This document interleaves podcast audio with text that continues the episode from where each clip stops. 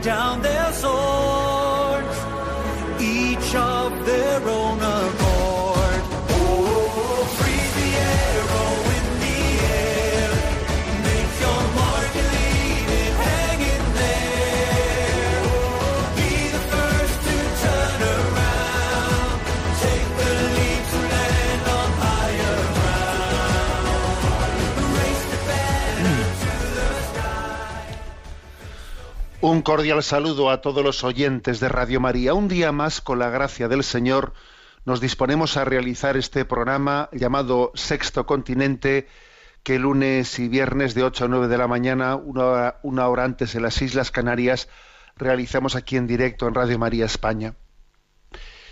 ¿Cuál es el motor del mundo? Permitidme que abra el programa de hoy con esta pregunta. ¿Cuál es el motor del mundo? ¿Es el dinero el motor del mundo? ¿Es el poder el motor del mundo?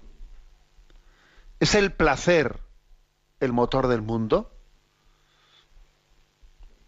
¿O por el contrario, es el amor el motor del mundo? Ciertamente son escenarios muy distintos y ya sé que cuando uno pone el telediario pues habría muchas razones ¿no? para, hacernos creer que el motor del mundo pues es el dinero. Por ejemplo, pues uno ve esa guerra comercial que ahora mismo está liada ¿no? entre Estados Unidos y China con el tema de los aranceles te los subo no te los subo hoy mismo pues los medios de comunicación tienen en primer en primer lugar pues eh, de sus teletipos la noticia de que en esa guerra comercial entre Estados Unidos y China pues uno de los sistemas eh, de smartphone que más venta ha tenido en España, ¿no? Una de las empresas china, Huawei, pues eh, no, no puede, ha sido como quebrada, ¿no? Quebrada porque los móviles de Huawei no tendrán Android y pierden incluso las actualizaciones, entonces les hemos podido, les hemos quebrado, ¿no? Y yo te subo los aranceles, tú me los subes. ¿Es el dinero el motor del mundo? ¿Es el dinero? ¿Es el poder el motor del mundo? ¿Es ese poder de, de geoestratégico que vemos, a ver quién es el que domina el- la situación de Oriente Medio, eh, en esa también eh, en ese pulso entre entre Estados Unidos, Arabia Saudí, Irán, eh, Rusia, etcétera. A ver, es, eh, es ese ese deseo de ser el que controle geoestratégicamente el mundo. ¿Es el placer el motor del mundo? Porque al final, si uno se da cuenta, unos y otros, unos y otros, pues todos ellos están asumiendo mayoritariamente la, la ética del deseo, la ética del placer, de entender como, bueno aquello que me resulte eh, más placentero, ¿no? Confundiendo lo que es la voluntad con, con el deseo, de dejarnos arrastrar, ¿no? Por, pues, por todo tipo de, de pasiones, ¿no? en la que el, placer, el, el, hedonismo, el máximo placer con el mínimo esfuerzo, parece ser una especie de consenso común, ¿no? ¿Qué es? ¿Dónde está el motor del mundo? Ya sé que podría haber, ¿no? Muchos, muchas razones para, para hacernos creer que es el dinero, que es el poder, que es el placer, el motor del mundo. Sin embargo, mm, todo ello tiene sus pies de barro. Todo ello forma parte de ese, podríamos describirlo perfectamente en ese pasaje bíblico, ¿no? De Nabucodonosor, contado, pesado, dividido. Dios ha contado tus años y les ha puesto una fecha, un límite. Ha pesado tu, tu propuesta y no tiene peso, no da peso, no es consistente. Y ha, y ha dividido eh, ese imperio que parece invencible, pero lo ha dividido y el mal se destruye a sí mismo y, se divide dentro de él, contado, pesado, dividido. No, no es verdad que el dinero sea el motor último del mundo, no es verdad que el poder o el placer vayan a ser los que los que decidan ¿no? el futuro de la humanidad. El futuro de la humanidad está en manos de esa providencia de Dios, de ese reino de Dios que se abre camino. En medio de tantos avatares, cogemos el periódico y, quizás nos falta ojos de fe para ver que en medio de este desaguisado, de este desorden, el reino de Dios se abre camino y tenemos que hacer un acto de confianza muy grande en ello, porque solo Dios sabe, ¿no? Como el, mo- el amor es el verdadero motor del mundo. El hombre busca, buscamos porque amamos. Incluso aunque busquemos equi- equivocadamente, ¿eh?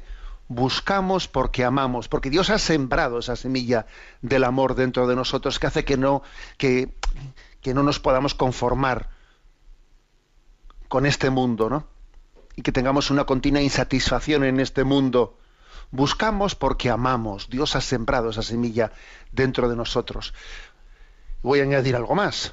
Buscamos porque amamos y encontramos porque somos amados, porque somos amados. Sí, y encontramos porque somos amados. Porque al final es Dios el que sale en nuestra búsqueda. Y aunque nosotros demos tumbos, ¿no? Tumbos de no saber muy bien por dónde vamos, al final es Dios el que sale a nuestro encuentro y Él tiene un designio de que este es el día de gracia, es el momento de conversión. Dios tiene paciencia, pero finalmente Él vence, ¿no?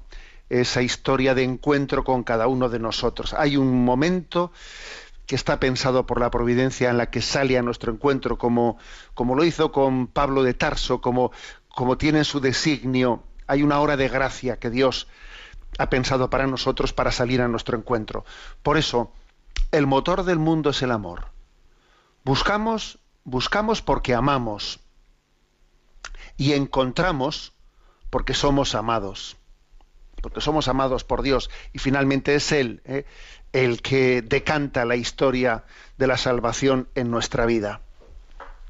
Por eso, eh, vamos a reafirmar en esta, esperanza, en este programa de Sexto Continente, que tiene eh, también la característica de tener una interacción con los usuarios de redes sociales, en Twitter y en Instagram, eh, a través de la cuenta arroba obispo munilla, en el muro de Facebook, que lleva mi nombre personal de José Ignacio Munilla, decir que hay una página web multimedia www.enticonfio.org en la que tenéis allí entrelazados todos los recursos de evangelización.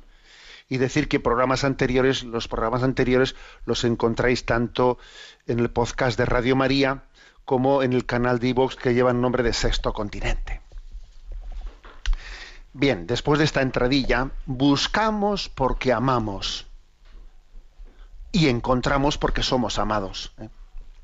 Después de esta entradilla quiero compartir con vosotros 10 razones para rezar el rosario. Estamos en el mes de mayo y sé que muchos de los que me estáis escuchando ahora mismo lleváis el rosario pues en vuestro bolsillo. Muchos de nosotros hemos hecho pues eso, ¿no? De ese llevar un rosario con nosotros pues un signo de, de sabernos acompañados por María, es un signo que visualiza pues esa, esa encomienda ¿no? que le hizo Jesús a María. Ahí tienes a tu hijo, ahí tienes a tu madre. Parece que llevando un rosario y una medalla del escapulario, nosotros, etcétera, pues visualizamos ¿no? esa encomienda. Bien, en este mes de mayo es bueno que, que reflexionemos sobre qué es el rosario.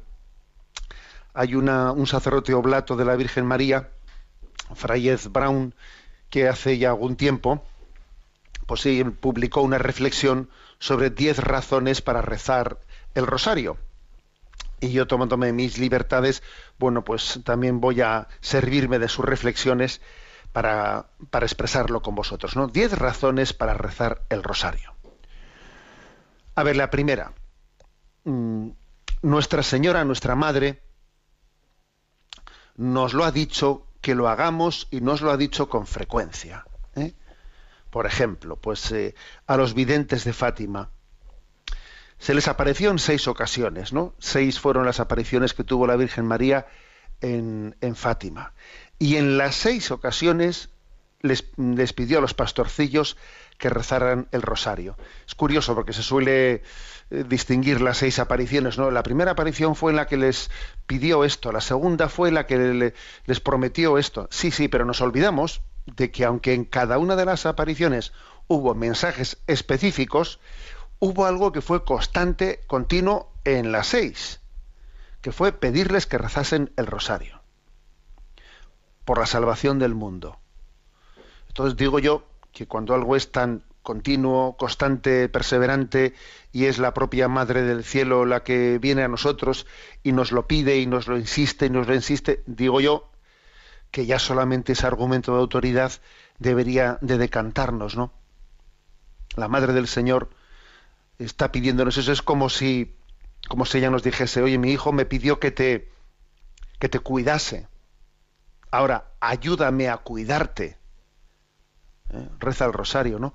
Ayúdame a cuidarte y ayúdame también a cuidar el mundo. ¿eh? Es como si ella nos pidiese, nos pidiese que, que nos integrásemos, ¿no? En ese, en ese misterio de maternidad suya hacia el mundo. María nos lo pidió, ¿eh? de una manera muy solemne.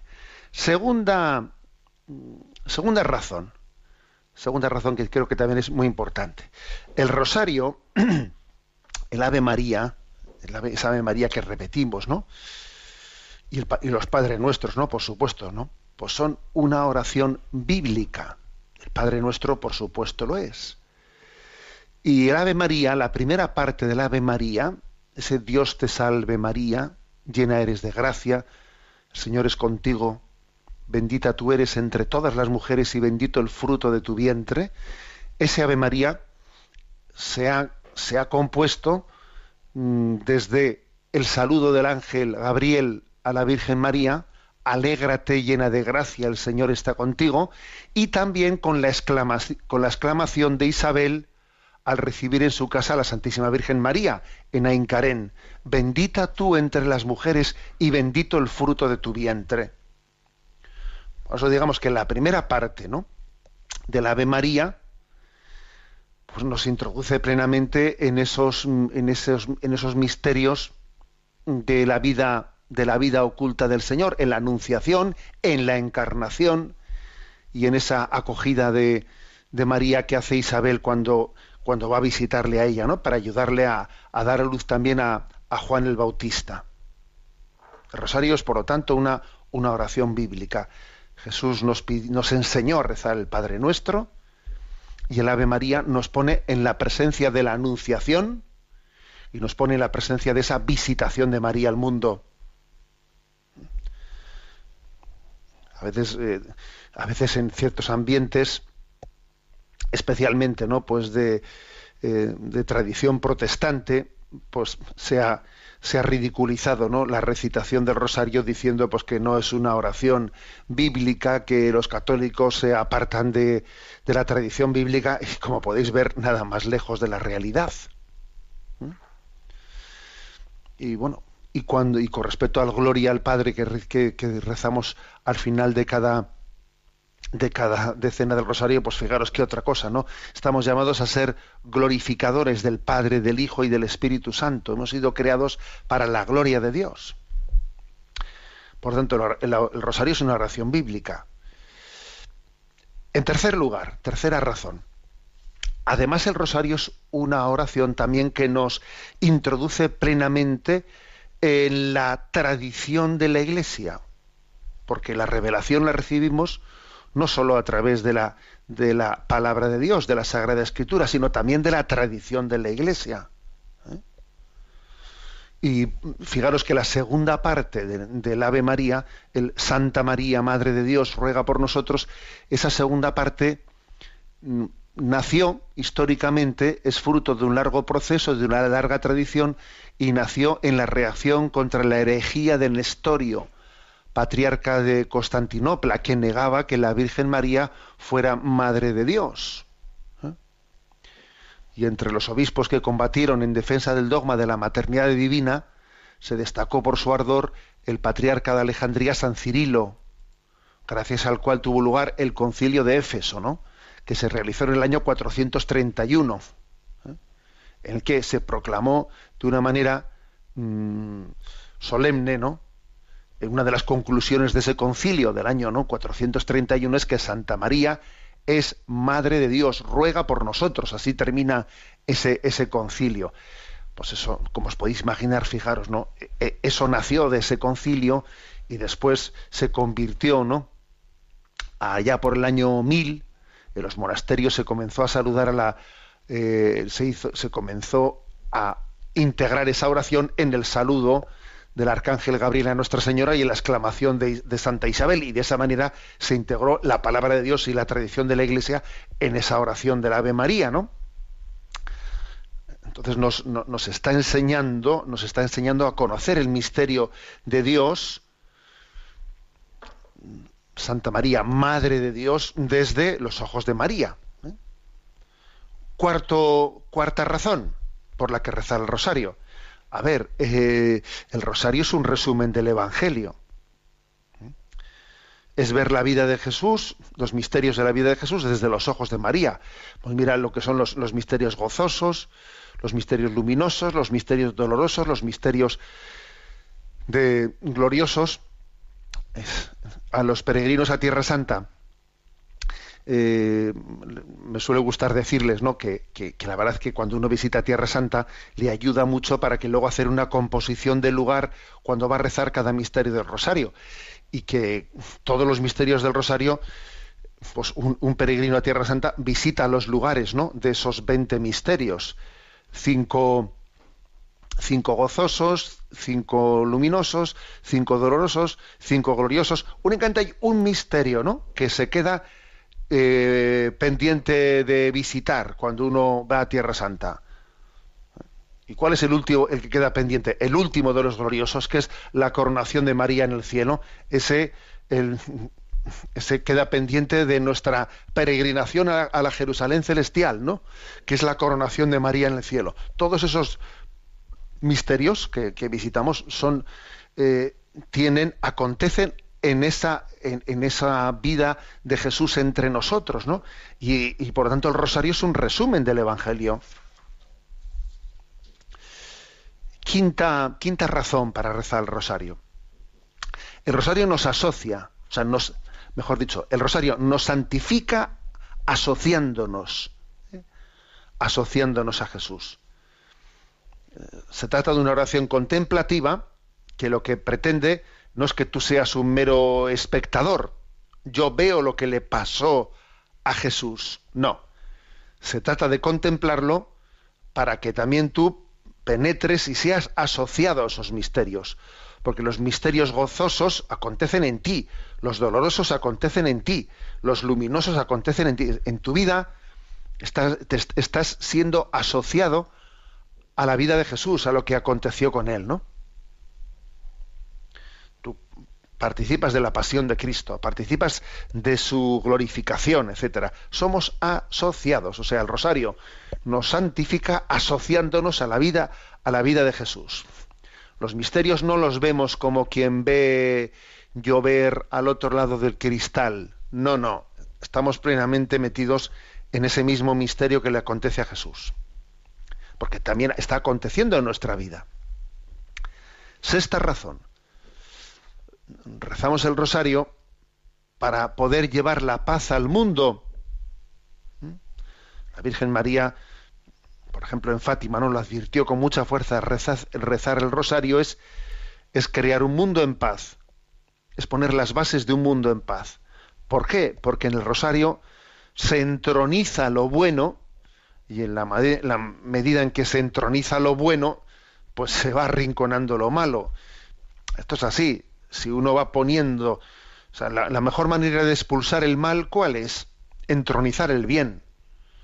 El mal por sí mismo, por sí solo, eh, ¿cómo, cómo puede ser expulsado? No hay otro método mejor que es que, que cómo se hace que el agua sucia de una esponja sea vamos sea expulsada de esa esponja pues con, con agua con agua pura o sea cómo vas a quitar el agua sucia si no con agua limpia pues lo mismo pasa aquí no el, rosario puede llevar la paz al mundo pues porque estamos entronizando el bien en la medida que rezamos el rosario. Instrumento de la paz.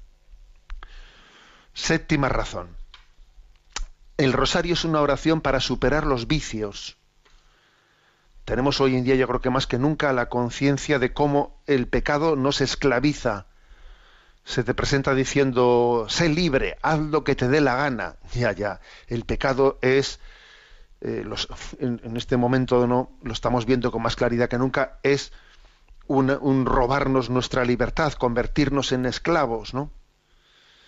Vemos cuántas adicciones se generan de los malos hábitos de los que eh, de los que viene el pecado es una es una cadena que se nos impone de una manera auténticamente dictatorial, ¿no?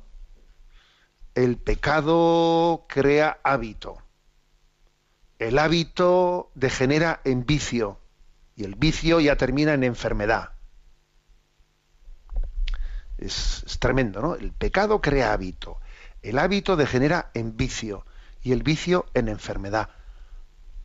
Por ejemplo, pues esto, esto que acabo de decir me lo entendería perfectamente alguien que ya ha adquirido la enfermedad de- del alcoholismo, me lo entendería perfectamente, ¿no? Bueno, por eso, es la- oración para superar los vicios. Nuestra Señora nos pide, ¿no? Que, que custodiemos, que guardemos la libertad, que guardemos nuestra, nuestra pureza, luchando, ¿no? Contra la esclavitud de la carne. Octava razón. Porque es muy importante orar por la unidad de la familia. Aquella famosa frase, ¿no? De, del padre Patrick Peyton.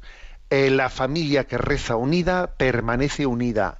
La oración por la unidad de la familia, por la unidad de la familia, ¿no? Porque una de las, de las, de las heridas más dolorosas es la de la ruptura de la familia. ¿eh? Y Juan Pablo II, San Juan Pablo II pedía mucho rezar el rosario por dos intenciones, por la de la paz del mundo y por la de la unión de las familias. ¿Mm? La paz del mundo y la unión de las familias. Y, eh, y, por cierto, a la, hora de, a la hora de pedir por estas dos cosas hay que decir que el mundo será lo que sean las familias. Luego vamos a pedir eh, por la unidad de las familias porque en eso se juega el futuro del mundo. Novena razón para rezar el rosario. A ver, el rosario es la onda de David. Es la onda de David para, para derrotar a, a Goliat. Es la onda de María para derrotar al diablo. Con la diferencia de que nosotros estamos rodeados de muchos Goliaths. ¿eh? David tenía que derribar un Goliat. Nosotros tenemos muchos Goliaths del relativismo moral, el hedonismo, el materialismo. Tenemos muchos Goliaths, ¿no?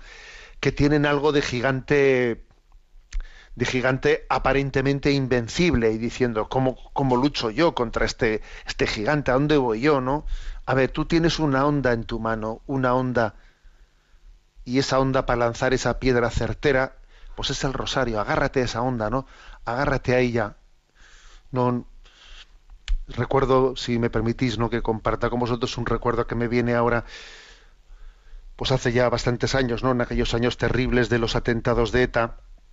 Recuerdo que un domingo a la tarde, ¿no? Pues recibí una llamada que había habido un atentado y cuando llegué a un bar, ¿no? En el que pues un guardia civil había sido eh, pues tiroteado en la nuca, aquel hombre, el momento de caer, ¿no? De caer en el suelo, que estaba prácticamente ya pues, pues fallecido, había tenido había tenido el, el instinto, el instinto de meter su mano en el bolsillo y agarrar y agarrar las cuentas del rosario. me impresionó, ¿no? Porque su mano estaba allí agarrando la puntita del rosario y yo dije, fíjate este hombre, ¿no? Alguno, pues hubiese dicho, no, lo primero que hago es eh, coger y agarrar, eh, agarrar la pistola, ¿no? Fíjate como quien, como quien agarra su arma, ¿no? Eh, agarró con sus dedos las cuentas, las cuentas del rosario. Bueno, es la onda espiritual, es decir, la, una razón para rezar el rosario es, es entender que es nuestra gran arma. Somos pequeños, no pequeñísimos, y sin embargo, en, en esa gran, en esa gran maternidad ¿no? de María, ella ha recibido la capacidad de interceder ante el Altísimo. Esta es la onda espiritual, ¿no? Capaz de derribar a este gran gigante, ¿eh? que en el fondo es Satanás, ¿no? Y la última razón, la última razón. Eh, a ver, el rosario es un auténtico camino para que guardemos nuestros tesoros en el cielo. El, el- el rosario te ayuda a acumular tesoros en el cielo, ¿no? Dice, atesorad tesoros en el cielo, donde la polilla no es capaz de corroerlos, ¿no? Muchos santos han- nos, han dicho ¿no? que, que, el rosario nos ayuda a ser millonarios para la vida eterna. Es, un instrumento para purificarnos, para purificarnos en esta vida, para, para que no necesitemos la purificación después, después de, de la muerte. Atesorad tesoros en el cielo. ¿eh? que por intercesión de, María seamos capaces de, conseguir los bienes definitivos, ¿no? Que, que el dinero se va a quedar aquí todo, ¿sabéis? Y tantas otras cosas, todo esto se va a quedar aquí. Aquí lo importante es los bienes de gracia, los bienes de gracia que acumulemos para la vida eterna. Eh, eso es el rosario, ¿eh? que nos ayuda ¿no? a, a atesorar tesoros para el cielo, tesoros de gracia, de purificación de nuestra vida. ¿no? Bueno, son diez razones ¿no? para rezar el rosario que, que las resumo brevemente y que yo pienso que podía ser. Y si el Señor, además de llevar, ¿no? Porque una cosa es llevar el rosario en nuestro bolsillo, si, si el Señor me da la gracia de, de aprenderlo a integrar plenamente en nuestra vida. Radio María nos ayuda mucho, pues rezando eh, a distintas horas del día partes del rosario brevemente. ¿eh? Por lo tanto, la primera razón, la Virgen María nos insistió muchas veces que rezásemos el rosario, especialmente en Fátima. Segundo, es una oración bíblica, ¿eh? con base especialmente en el Evangelio de San Lucas. Tercero, es una oración que nos integra en la tradición de la Iglesia para conocer a Cristo, sobre todo con el concilio de Éfeso. El rosario es un resumen de la vida de Jesús en el, del Evangelio, con los misterios gozosos, luminosos, dolorosos y gloriosos. Quinto, el rosario nos santifica asociándonos, asociándonos a los misterios de la vida de Cristo, que también acontecen en nosotros. En sexto lugar, el rosario es un instrumento para llevar la paz al mundo. ¿Mm? Séptimo, es una oración para superar nuestros vicios e esclavitudes. Octavo, el rosario es la oración por la unidad de la familia. Noveno lugar, el rosario es una onda poderosa capaz de derrotar a ese Goliat que se yergue como aparentemente no enemigo invencible. Y por último, el rosario es, es el cauce, es el conducto para atesorar bienes de gracia en el cielo. Que el Señor nos conceda, ¿no? En este mes de mayo crecer en esa intimidad, ¿no? Del corazón inmaculado de María. Escuchamos esta canción bajo tu amparo, cantado por Besaida.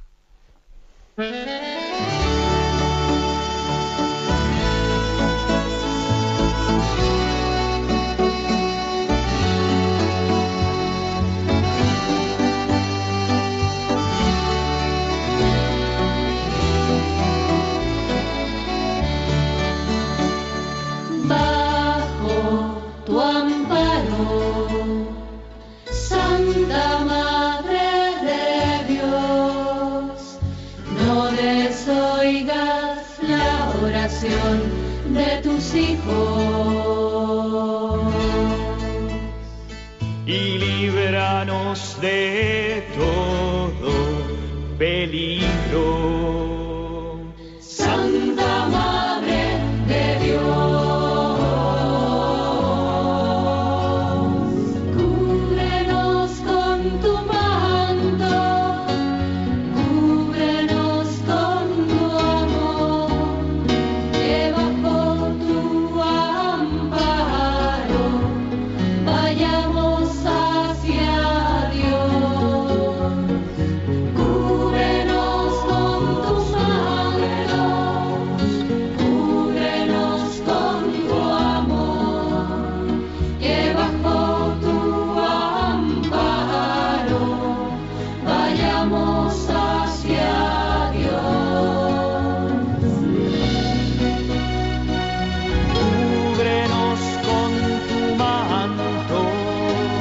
con tu amor.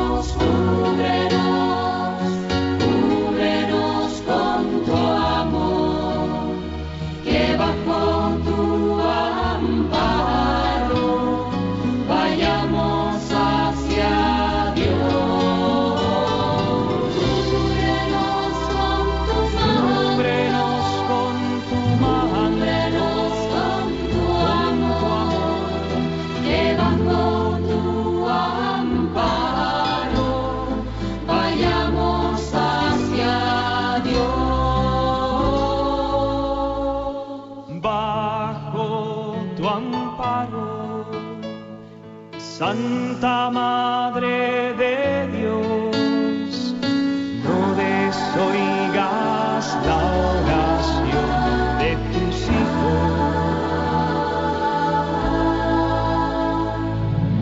Santa Madre de Dios.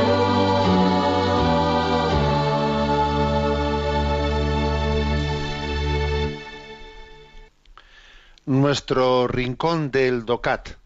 Nos toca el punto 129.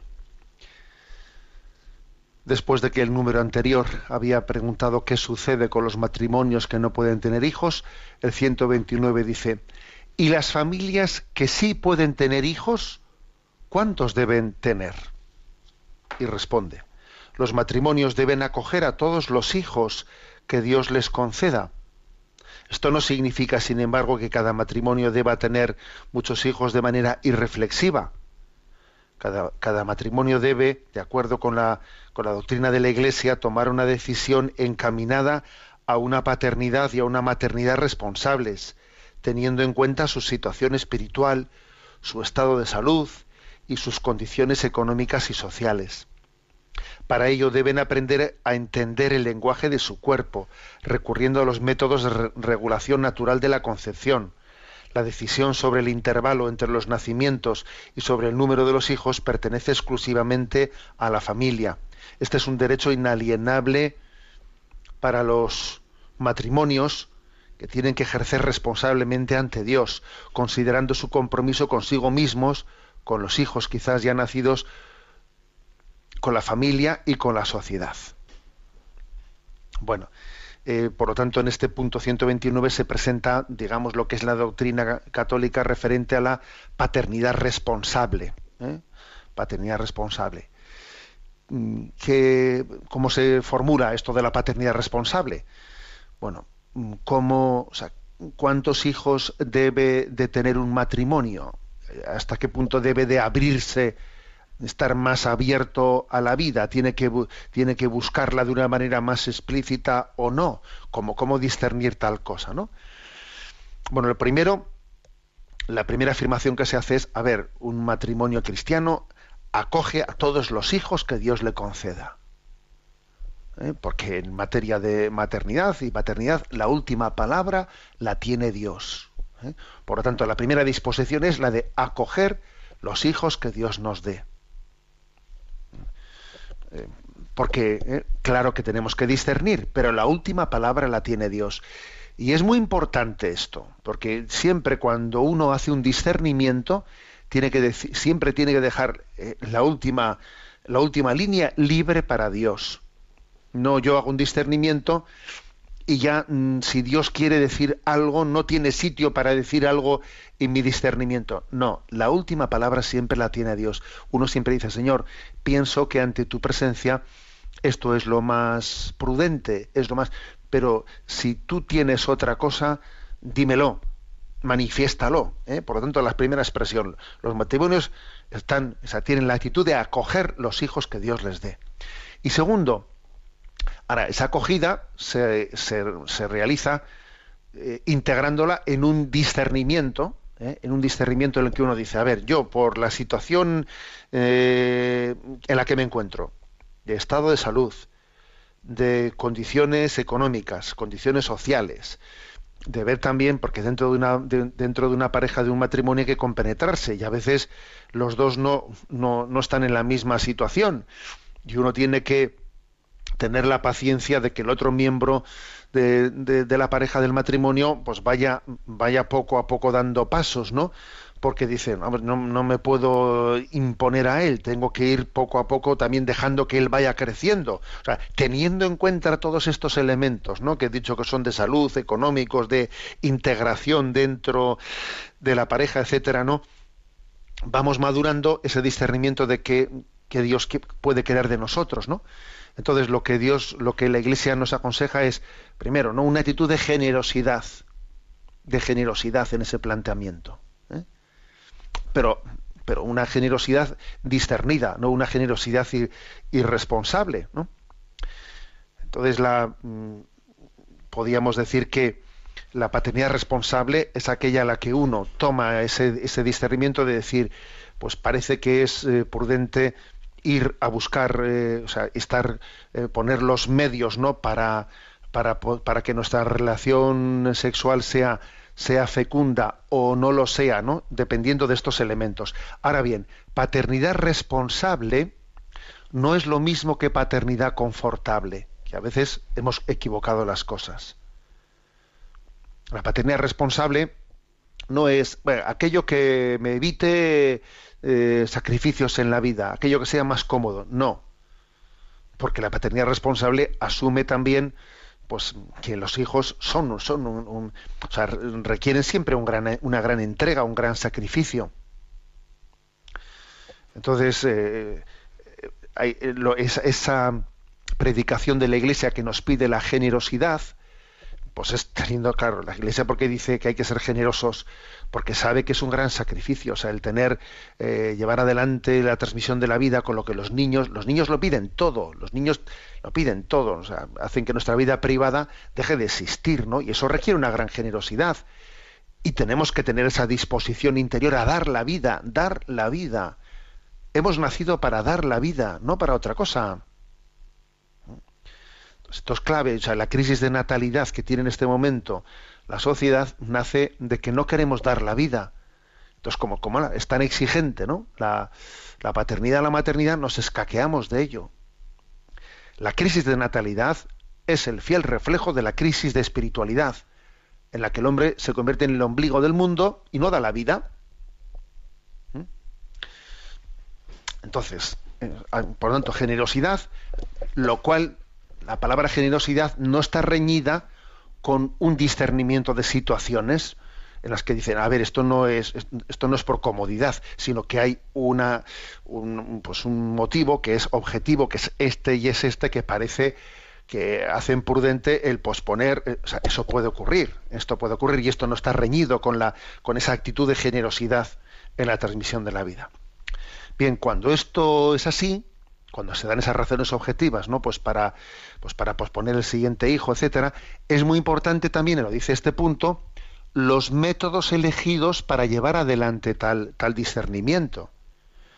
Porque es posible que el discernimiento esté bien hecho, el de que es prudente pues, pospo- posponer el siguiente hijo, etcétera, pero eso, ese discernimiento no quita que también hay que discernir cuáles son los métodos, mm, digamos, morales o inmorales. ¿no? Y aquí lo que nos recuerda este punto 129 es que la regulación de la natalidad tiene que ser hecha con el respeto mm, con el respeto del propio lenguaje del cuerpo. Por eso los métodos naturales de la regulación de la natalidad pues son los que la moral católica considera como morales, mientras que los métodos contraceptivos, bien sean fármacos, barrera, quirúrgicos, etcétera, pues son considerados inmorales, ¿no?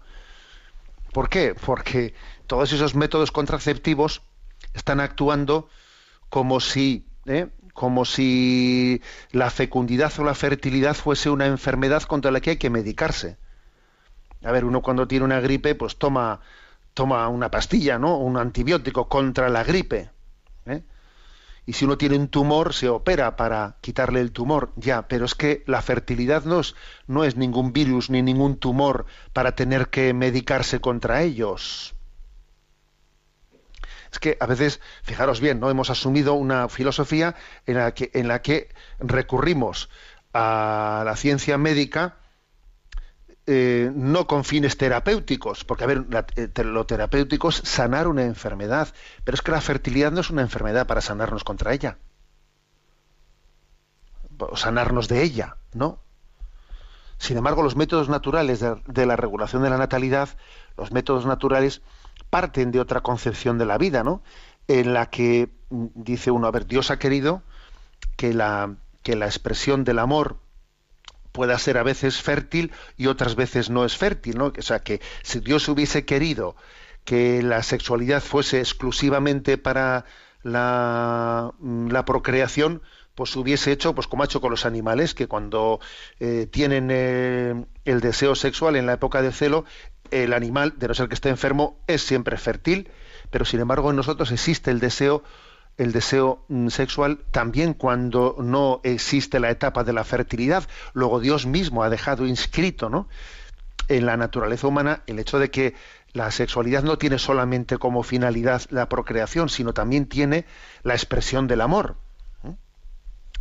Y cuando el hombre, en ese discernimiento prudente al que me refería antes, un discernimiento no egoísta, sino un discernimiento de las razones prudentes, ¿no?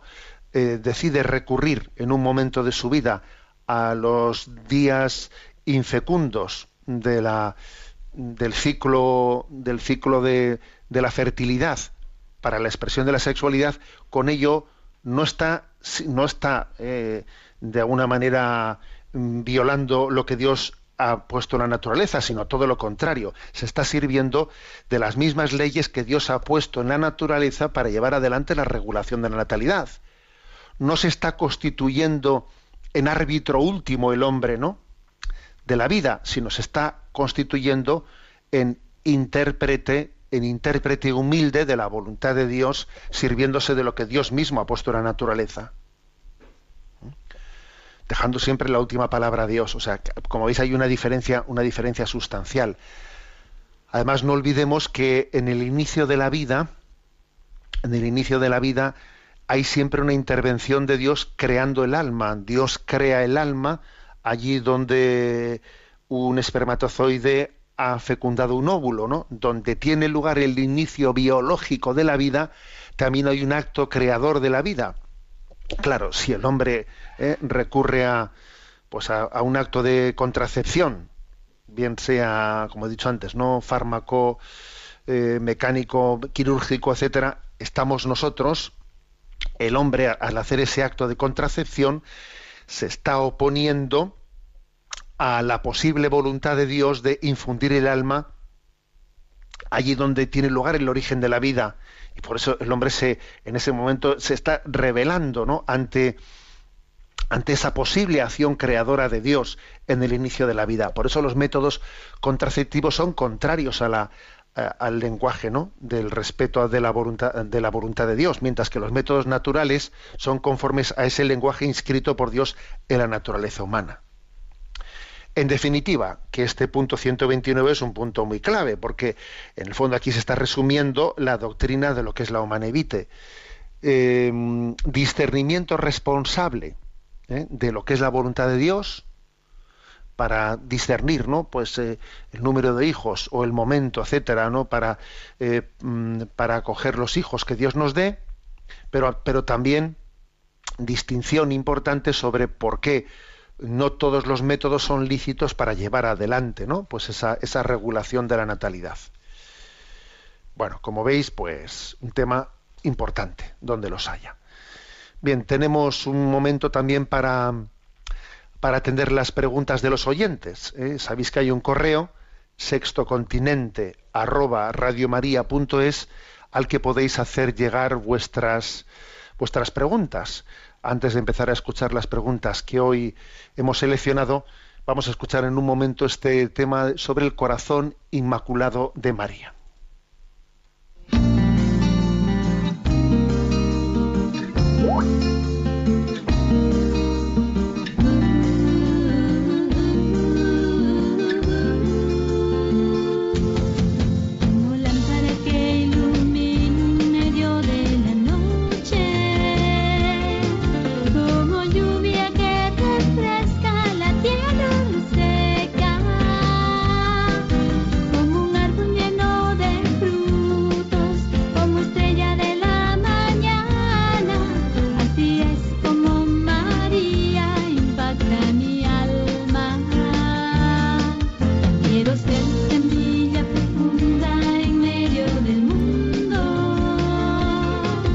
little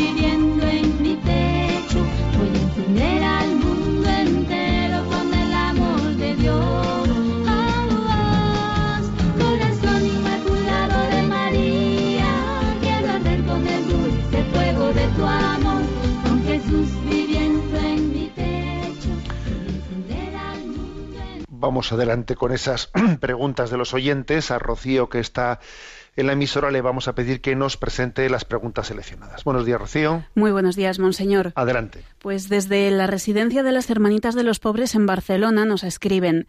Monseñor, agradeciendo siempre la luz de su enseñanza, vengo a rogarle que me ayude con la siguiente cuestión. Estoy leyendo el libro Ejercicio de Perfección y Virtudes Cristianas del padre Alonso Rodríguez y en el capítulo sobre la oración, el Tratado 5 dice este negocio de la oración más consiste en afectos y deseos de la voluntad que en discursos y especulaciones del entendimiento. ¿Podría usted iluminarme al respecto? Gracias y que el Espíritu Santo guíe siempre su camino. Vamos a ver. Un saludo a todos, ¿eh? los, a todos los residentes y hermanitas de, ese, de esa residencia en Barcelona. Mm, eh, esa, esa, mm, esa doctrina que está recogida en ese libro, ¿no? que es un clásico de la espiritualidad, ejercicio de perfección y virtudes cristianas del padre Alonso Rodríguez, eso de que la oración más consiste en afectos y deseos de la voluntad que en discursos y especulaciones del entendimiento, eso, eso está tomado, eso ha nacido de las grandes enseñanzas que Santa Teresa de Jesús eh, nos dio a la hora de explicarnos sobre lo que son los di- diversos niveles de la oración. ¿eh? Y ella dice que hay, que hay un momento, claro, según va avanzando la vida de oración, que hay un momento en el que hay que tener cuidado porque eh, las, eh, digamos, el entendimiento o las reflexiones, ¿no? que hacemos pueden estorbar, estorbar al avance en la vida de oración.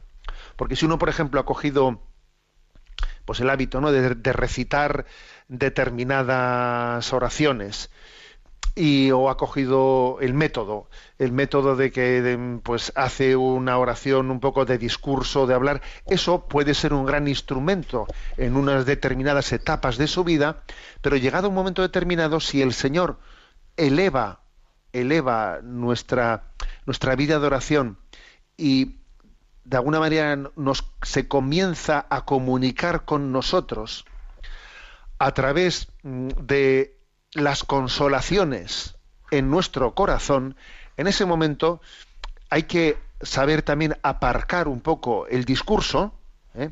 no estar estorbando con el discurso de las muchas palabras esa forma superior de comunicación que el Señor quiere tener en ese tipo de momentos en los que ¿eh? eh, es especialmente la consolación interior la que nos hace presente a Dios. Entonces ya no son muchas veces las muchas las, las palabras o las reflexiones o los conceptos, sino que es la consolación interior en la que Dios se muestra presente sin necesidad de palabras, en donde incluso las palabras pueden estorbar. ¿Mm? Entonces dice Santa Teresa, cuidado, llegado a este momento, mm, no, no hables mucho, deja que el Señor en esa consolación, con, con ese, con ese calor de su presencia, sea suficiente. Y quédate en silencio, y déjate querer, y déjate amar. ¿Eh? Bueno, esto puede acontecer en un momento determinado de nuestra vida y luego quizás pues esa consolación cuando cuando termina bueno bu- uno continúa con su método anterior pues de seguir adelante pues con sus oraciones o sus eh, o sus eh, reflexiones sus diálogos con el Señor etcétera no más realizados a nivel de métodos personales no de cómo orar con el Señor.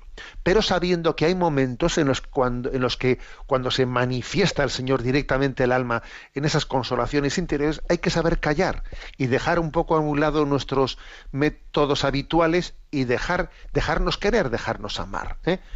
Es un poco lo que yo, vamos, dicho así con mis palabras caseras, ¿no? Me atrevo a explicarle, pues, a, a nuestra oyente de la residencia de las Hermanitas de los Pobres de Barcelona. Adelante con la siguiente pregunta. Paco Baena nos hace la siguiente pregunta. Recientemente envió usted a redes sociales la noticia de la muerte de cuatro niños y su catequista en un pueblo de Siria en un bombardeo de los fundamentalistas islámicos. Me han preguntado hoy por qué Dios permite que ocurra esto a pesar de que esos niños estaban en la propia Iglesia. ¿Qué podría responder? Gracias. Bueno, yo lo que pregunta Paco, pues es, a veces no escuchas expresiones de decir, sí, pues de poco les sirvió, ¿eh? no sé, de poco les sirvió que, que estaban ahí en la iglesia, fíjate, ¿no? Eh, pues fíjate, casi por, por, haber ido a la iglesia, ¿no? A ver, ese tipo de, de reflexiones, ¿no? A veces, bueno, reflexiones o de o de dardos, o yo qué sé, o, o- o de insensateces con, eh, con frecuencia eh, las escuchamos, ¿no? Pero detrás de esas, de esas eh, expresiones hay una concepción mágica, absurda, manipulada de lo que es el concepto de Dios, como si Dios fuese una especie de talismán al que yo recurro para que no me pasen cosas malas, ¿no? O sea, en el sentido más, digamos, idolátrico, idolátrico de la palabra, ¿no? Como que yo, a ver, manipulo a Dios eh, para... A ver, primero, Dios es el primero, Dios es el primero que sufre inmensamente por el mal que se haga, que acontece en el mundo. Eres el primero que sufre por ello, ¿no? Y, hay un misterio, es el, el hecho de que Dios nos ha creado libres. Y Dios obviamente cuando nos ha creado libres respeta nuestra, nuestra libertad. Es verdad que Dios puede hacer algún milagro, pero los milagros siempre son excepciones, ¿no? Porque, digamos, la historia de la salvación sigue adelante en ese misterio entre la gracia de Dios y el respeto a la libertad del hombre. ¿Mm? Entonces sería sería absurdo no que tuviésemos un concepto de Dios diciendo bueno pues eh, estos están lanzando bombas bueno aquí como esta bomba va a caer en va a caer en una en, en una iglesia venga aquí voy a hacer Dio- Dios no va a intervenir con su poder para que esa bomba no caiga ahí no bueno pero que caiga en otro sitio distinto porque estos no estaban en la iglesia en la catequesis del domingo entonces voy a mandar la bomba al otro lado en vez de a este. A ver o sea es- es- esas esas imágenes que yo creo que son a medio camino entre pueriles y egoístas y absurdas de Dios, tenemos que purificarlas. Dios nos ha creado libres y Dios respeta las, eh, las, las leyes eh, que Él mismo ha creado, que son la ley de la libertad humana, ¿Mm? con las consecuencias también dramáticas que se derivan de ello. No podemos estar pensando ¿no? en una intervención de Dios, en este caso Dios hace un milagro, eh, pero mm, porque es especialmente contrario a los cristianos este pecado que se está cometiendo. Pero en este otro caso, bueno, no, no voy a intervenir porque al fin y al cabo eh, las víctimas no estaban en la catequesis o cosas por el estilo. A ver, hay que purificar esa- esas imágenes que son ridículas de la imagen de falsas imágenes de Dios. Más bien la clave es otra, la clave es otra. La clave es que entendamos que lo que nosotros, eh, lo que Dios permite por, por el respeto, ¿no? a la libertad del hombre, incluso cuando el hombre está pecando gravemente, está integrado, está integrado en un designio de Dios en el que Dios es capaz de sacar bienes de los males. Y por ejemplo, yo cuando difundí en redes sociales, ¿no? Pues esa, esa noticia de esos niños y esa catequista, ¿no? Que habían fallecido en plena sesión de la catequesis en, en un domingo en ese pueblecito cristiano de Siria. A ver, yo en ese momento creo que estamos recibiendo una llamada a todos a la fidelidad, a la fidelidad en la catequesis, a que cuando llegue cuando llegue Dios a buscarnos nos encuentre con las lámparas encendidas, como las encontró a esos niños y a esa catequista, ¿no? Con las lámparas encendidas esperando su llegada. A ver, esta es la, la conclusión que hay que sacar. Y no como que fíjate, Dios nos ha portado bien contigo. ¿Cómo se ha portado bien contigo? A ver, que, estamos, que en esta vida estamos para el cielo, que en esta vida estamos para llegar a la vida eterna, ¿no? y que cuando el Señor venga tenemos que estar con las, con las lámparas encendidas y que muchas cosas que acontecen son una llamada para la conversión para nosotros. ¿eh? Son un toque de corazón de decir, tú estás con tu lámpara encendida esperando la llegada de Jesús. ¿eh? Tenemos el tiempo cumplido. Me despido con la bendición de Dios Todopoderoso, Padre, Hijo y Espíritu Santo descienda sobre vosotros. Alabado sea Jesucristo.